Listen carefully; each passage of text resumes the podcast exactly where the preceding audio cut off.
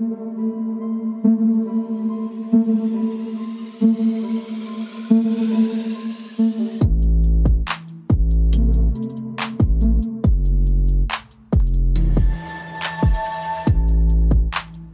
up, everyone? Welcome to the podcast. I'm your host, Isaiah Copon. It's June 10, 2022, and this is Lift and Learn episode 90. In this episode, I'll be talking about what to do if you feel exercises in your joints.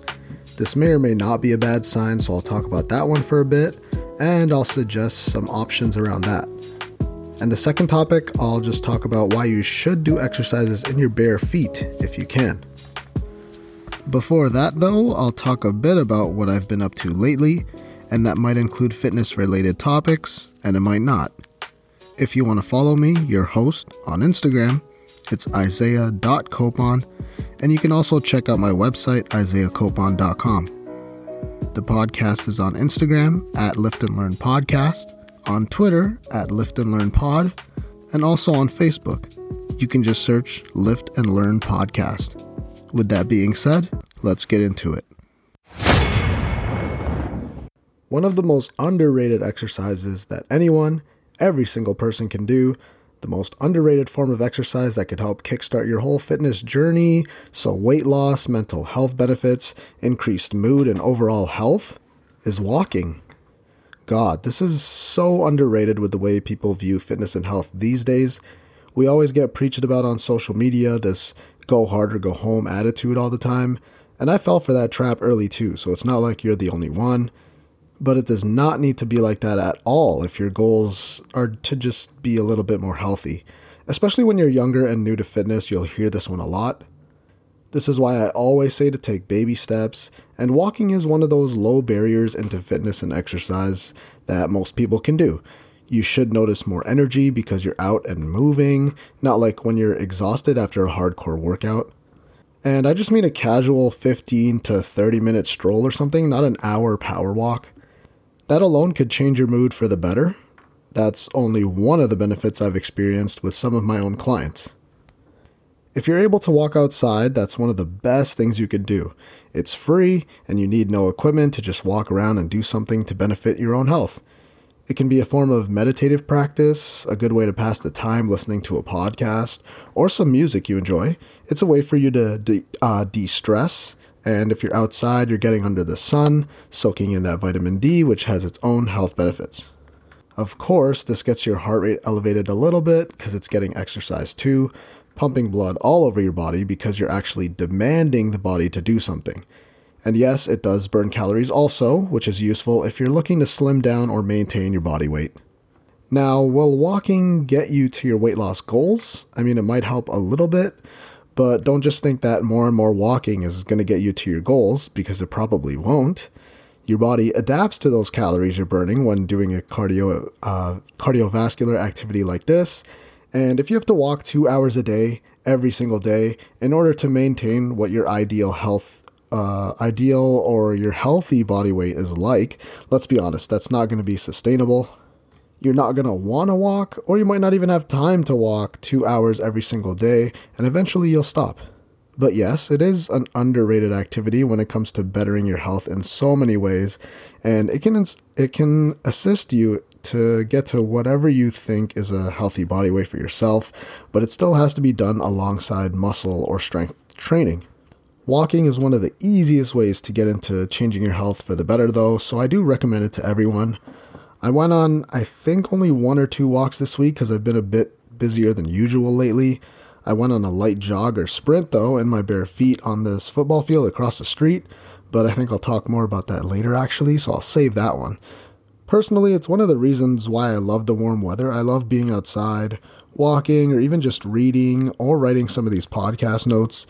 It's just such a better feeling than being indoors, you know, under on this under this uh, what is it? artificial light all day.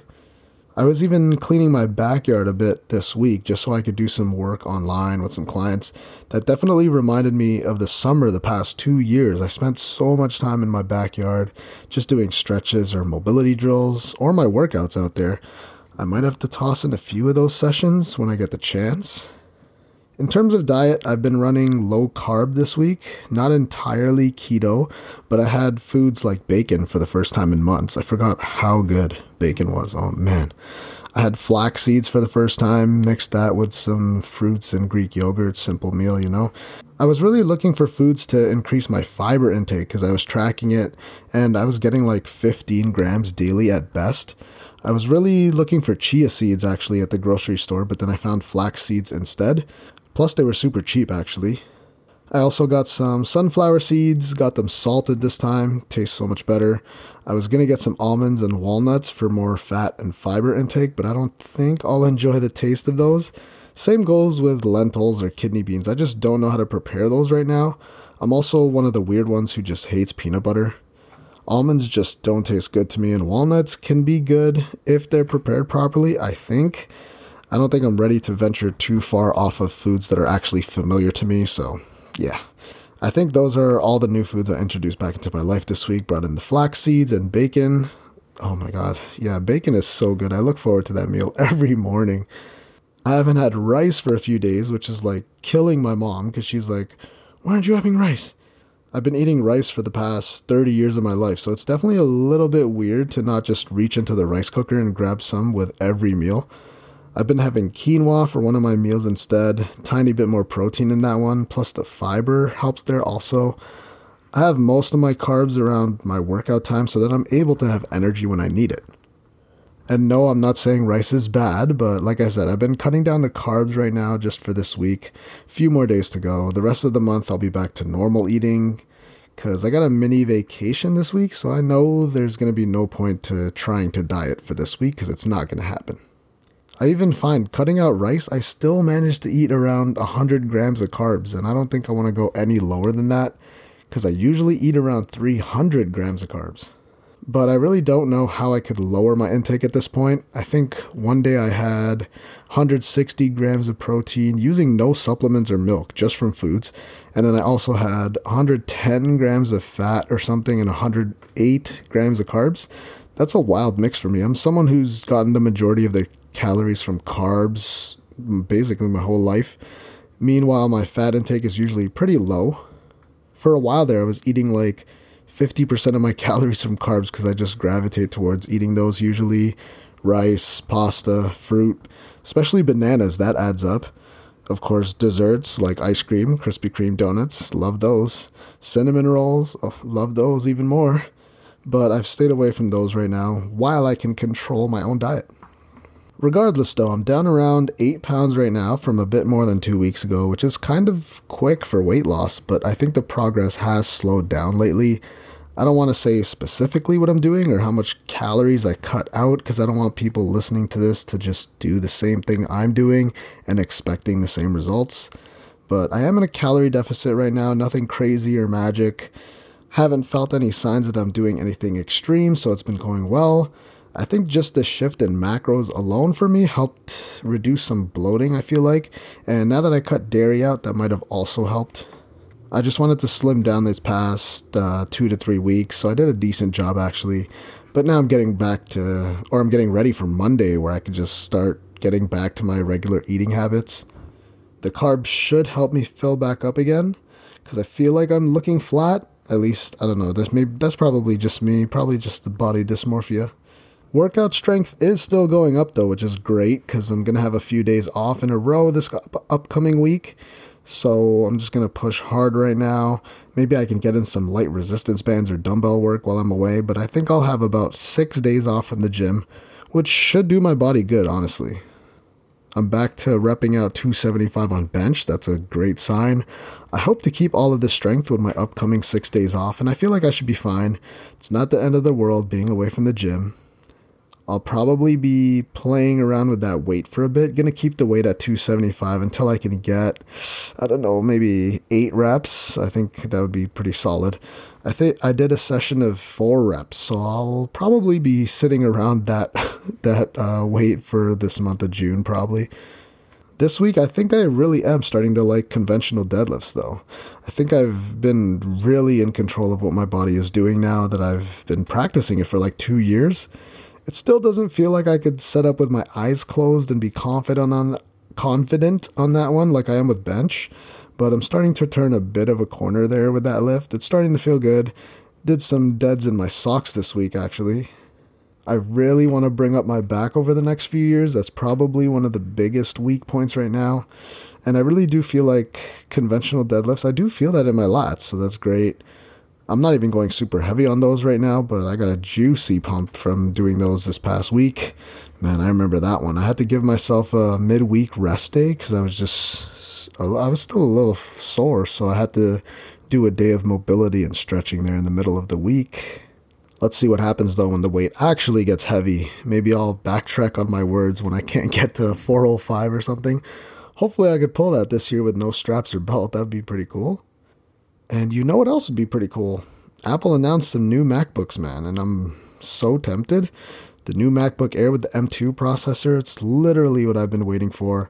But I don't think I have it in me to spend another 1100 or whatever it is since my my 9-year-old MacBook Air is still running just fine. My charger looks like it's on its last legs though. It started to splay a bit right where the outlet is, but still works for now. But man, this new one they announced will be available next month, July. Looks super nice. Thin bezels, stupid notch at the top. Long battery life, which is key, has Touch ID to unlock. MagSafe is back, so it's literally a perfect upgrade for me. And that midnight blue looks pretty sweet. I'm still upset that they don't do black colors but that's something I'll be keeping my eye on. But like I said, my air has lasted me so long and doesn't look like it's going to give up anytime soon. Too much durability with these laptops, man. Speaking about durability, you gotta have a little bit of that to make it to the NBA Finals. Side note, my segues have been amazing today. The NBA Finals are just going back and forth. Me being an old man, though, I can't stay up to watch those games. They're starting at like 9 p.m. now, which is when I try to be in bed, so I'm lucky to even make it to halftime. I usually just watch the highlights in the morning when I'm having breakfast, but as of the recording, Boston is up two games to one over Golden State. I think they actually do have a chance to win this, which is surprising. As long as they keep targeting Steph when they're on offense, Boston has a bit of a size advantage from what I've seen. But Golden State's shooting could just be unreal sometimes. That's why they're never out of any games. Even when they're down by 20, they could easily cut that lead down in a few minutes. And in hockey, looks like Colorado is going to the finals. Wow. They swept the Oilers, but that series was still great to watch. Edmonton just needs some better defensemen, and their goalie situation is just terrible. just terrible. I was hoping that would go to seven games because there was so much scoring in that series. It was all offense. The Eastern Finals are close, though. Tampa Bay ended up taking the lead in the series last night, actually, with a late goal. It looked like overtime was on the way, but now it's 3 to 2 between the Rangers and the reigning back to back champs, the Lightning.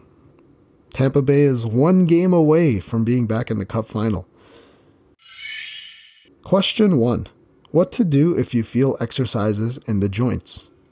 This is something that could take a while to figure out because it could be a few different things that could trigger something like this to happen.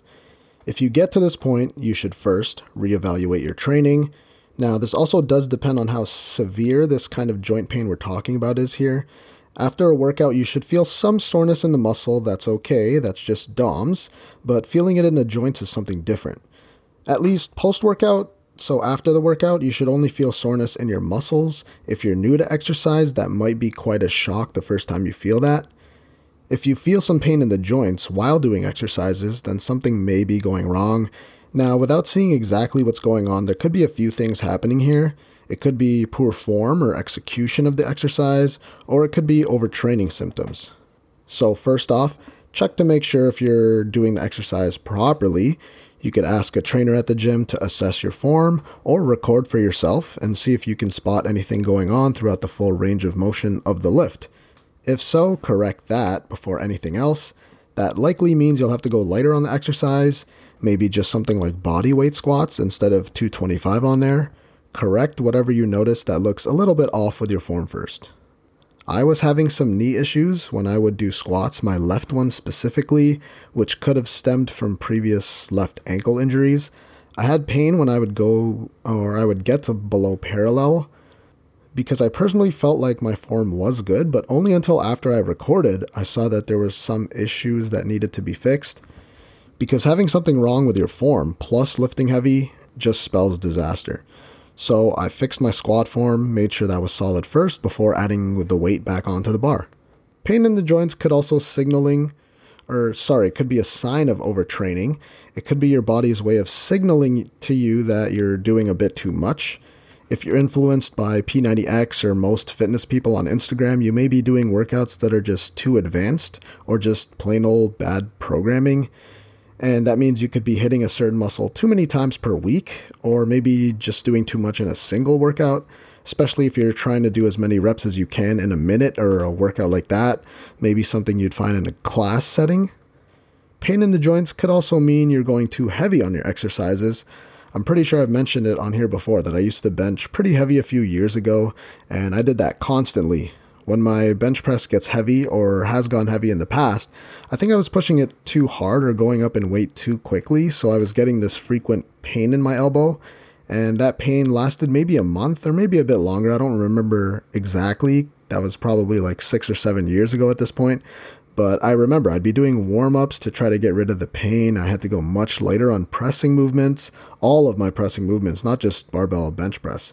So that stalled the progress for a bit, and I didn't really realize what was going on exactly. I did try to take it easy, and that probably helped the most. After a while, yeah, I was benching the most I've ever benched, but I would have to take days off in between because my elbows would actually start hurting.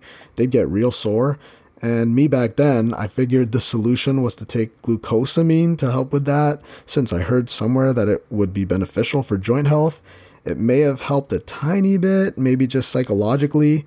I think there's conflicting evidence with that, but the thing that helped the most was rest and recovery. So, ice helped at times as well, but also general movement and strengthening of the area was probably the best thing I did it's not exactly a good idea to be just going hard, doing doubles and triples during your workouts all the time, seven days a week. So I learned that lesson. You don't want to get to this extreme of a point, or even worse, have to rehab through a more serious injury. Of course, if your uh, joint pain persists for a long time and is really painful to the point where it affects your day to day life, then I do suggest for you to get it checked out. It could be arthritis or tendonitis. So you'll have to wait for that issue to subside or go away before engaging in exercise. In some cases, at least you can refrain from using whatever joints are affected. If your knee hurts and there's a problem there, but you're still able to walk, you can still work out if you really want to, using machines or anything that doesn't aggravate the injured area. Doing movements seated is also a pretty smart strategy in this case. This is why I talk about form being the most important thing when it comes to exercise. And the eccentric part of the movement is actually super important when it comes to bu- uh, building muscle. The eccentric is the negative part of the exercise. So during a bicep curl, it's the act of lowering the weight. Going up, the hard part, that's called the concentric part of the exercise when you're contracting the muscles. But the eccentric part is also very important, and this could help make a lighter load feel heavier for you. If you do a slow and controlled negative rep with every single rep that you do, you may notice that you're able to do 60 pound barbell curls where you just lift the weight and then you let gravity do its job on the way down. But if you're having a problem feeling an exercise in your joints, maybe bicep curl, you might feel it in your elbow or the opposite side of the elbow, that crease there. Slowing down the movement could actually help make the exercise hard and you won't be putting as much stress on that joint. So now you'll probably have to do 40 pounds or something. This applies to all exercises also, not just this one. If you do have pain when you're exercising, maybe give yourself another few days to rest and recover. If you're new, this kind of pain may last for a few weeks as your body learns and adapts to your training. That also may mean lowering your overall workout volume, so maybe sets or reps. Another problem when it comes to joint issues, it could be that you're slightly overweight. I don't think I've mentioned that yet, but your weight could be a problem because that's a lot of stress on your back or on your knees that being said, if you're overweight, you should not be doing jumping exercises. Common sense like that has to come into play with your own programming. Over time, though, as you get stronger and lean down, that's when you can start to progress to doing jumping squats or something if that's truly necessary for you to be able to do. Something high impact like that, being overweight and jumping, that could literally just be too much stress on your joints to be jumping up and down if you're a heavy individual. But for some reason, I see so many trainers on Instagram just glorifying their client for giving their all and being proud that they can't walk after a workout. Again, the risk versus reward there just isn't worth it. There are a few ways to prevent this from happening in some cases because nobody wants to deal with achy or painful joints. Make sure that you're warming up properly. Dynamic movements help when you're warming up. Save the static stretches for after the workout. Before the workout, the static stretches may negatively impact performance, but that kind of research seems to be up in the air.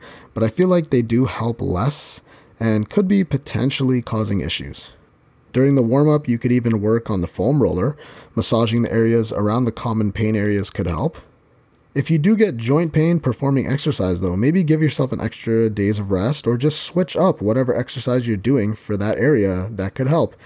It doesn't make the pain go away. You still need to address it outside of the gym, but there are so many exercises to target anywhere on your body. So if one movement hurts your joints and others don't, then do the ones that doesn't hurt. For me, skull crushers, if I don't use the EZ curl bar, my elbows will hurt if I use the straight bar. So if the weight I need to use isn't available, I'll go find another tricep exercise I can do, maybe dips or close grip bench, something like that. At the end of the day, form is important, so make sure you're just not pushing weights that are too heavy for you. Be safe in there. I don't want anyone to get injured or further injure themselves. Question 2 Why you should exercise in your bare feet? Here's something I don't think I've ever addressed on the podcast in any sort of way, or on my Instagram either. I just thought it would be a fun little topic to talk about for a bit. I hope to one day train in my bare feet whenever I want. I know it sounds weird.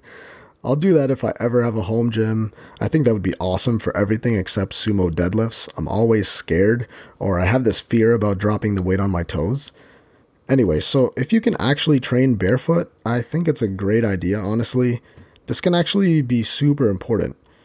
In terms of improving your overall balance, which would translate to more mobility with your body and body control, as opposed to relying on shoe cushions and the way they alter your movement patterns. This is how we evolved, in our bare feet. If you watch how a baby moves, they learn to stabilize and stand upright with their own two feet. They're able to squat perfect form too. They don't know the they don't know yet the incorrect way to perform movements. So they grow and develop, not with any help from shoes. We learn right away how to use our feet properly, along with using the toes to spread out to really have a solid base of support. That being said, you should be able to do your exercises in bare feet, but these days it's actually kind of a skill to be able to do something like a squat in your bare feet. The way the bones and muscles in your lower body, especially your feet, they improve and strengthen in a way that'll support your physical structure. This should lead to something like better balance and movement throughout the day. You're also a bit more forced into a natural position. It's a good idea to practice and get into this kind of training slowly. I almost went a little too hard myself one day at a tra- uh, at the track. I decided to go bare feet, and it becomes a whole different running pattern there. It's a whole different skill compared to using shoes. The shoes are designed in a certain way with a comfy or ergonomic sole, and we've learned to run with them on. So usually you strike with your heel first when you're running with shoes on. But when you're in your bare feet running, you're actually supposed to make contact with the toes first and then your heel follows afterwards. The shoes literally change your movement patterns in a negative way. Even when you're just standing normally in your bare feet, your Achilles is actually in a more straight up and strong position. So I almost went a bit too far with my own barefoot running training. I was running outside on the football field in my bare feet. As I started to push myself a little bit faster and faster, I started to feel this slight pain in my shin. Feeling that a bit, I knew my form was probably a bit off, so I backed off a bit with my intensity because I know that transitioning to training this way is going to actually take a lot of practice. You can't just expect to unlearn years of running with shoes on in just a few sessions. It's going to take work to reverse that kind of damage. Ease into this new way of training if you're going to try it for yourself. Younger me would have pushed harder, but I felt a little pain, so I backed off, slowed down a little bit. You have to be smart with your training and think long term gains, not just always push it as hard as I can on this very set. There's a time and place for that. So that's the same idea when you're planning on exercising in your bare feet. Lighten the weight a lot when you're transitioning to this, or even if you're just trying it out. Don't try to squat the same weight as you do with shoes on because that could be risking injury, especially if you never squatted without shoes before. It's a whole different ball game there. It's going to really challenge your lower body mobility, especially your ankle mobility because that's where people tend to be lacking when they lack the squat depth. It's going to be even harder to do with that a lot of movements actually without shoes on, trust me. That's why I spent a lot of my time during the pandemic working on my barefoot squat in the backyard, on cement, or grass, or just casually in the house. It's helped tremendously with my own squatting, even translating to my squat being slightly better with shoes on, but you won't get that same effect vice versa. I've noticed now it doesn't take me long at all to feel comfortable with going down into a deep squat position now because I worked on that during, I guess, what you could call the off season. I plan to be able to train in my own home gym one day in my bare feet. I mean, at least I'll have the option. I hope I have the option instead of going to some commercial gym and taking off my socks. Yeah, I think I would get some mean looks for sure if I did that. I couldn't imagine if somebody else did that in the gym. I'd probably just be so grossed out. It would be super weird to see in person. Also, for some more good information about this topic, I know Squat University on his Instagram or his YouTube channel, he's been really talking about doing exercises in bare feet. He's been talking about it for a while now, especially more so in the past few months, I've noticed. He's a really big advocate of it because of the way our shoes scrunch up our toes during any kind of movements that we do. He has some exercises that can help you make the transition to doing exercises in your bare feet, and he does suggest some tools as well. But the best way to work on this is to just do it and approach this kind of training slowly. And that concludes episode 90 of the podcast. Thank you for listening. If you really enjoyed the episode or my podcast as a whole, then please leave a review and comment on iTunes or whatever your choice of podcast platform is. Also, if you haven't already, you should hit that subscribe button because I'll be releasing episodes every Friday. If you want to follow me, your host, I'm Isaiah.copon on Instagram, and you can also check out my website, isaiahcopon.com. If you want to follow the podcast, you can check out at Lift and Learn Podcast on Instagram, and there's also a Facebook page if you just search Lift and Learn Podcast.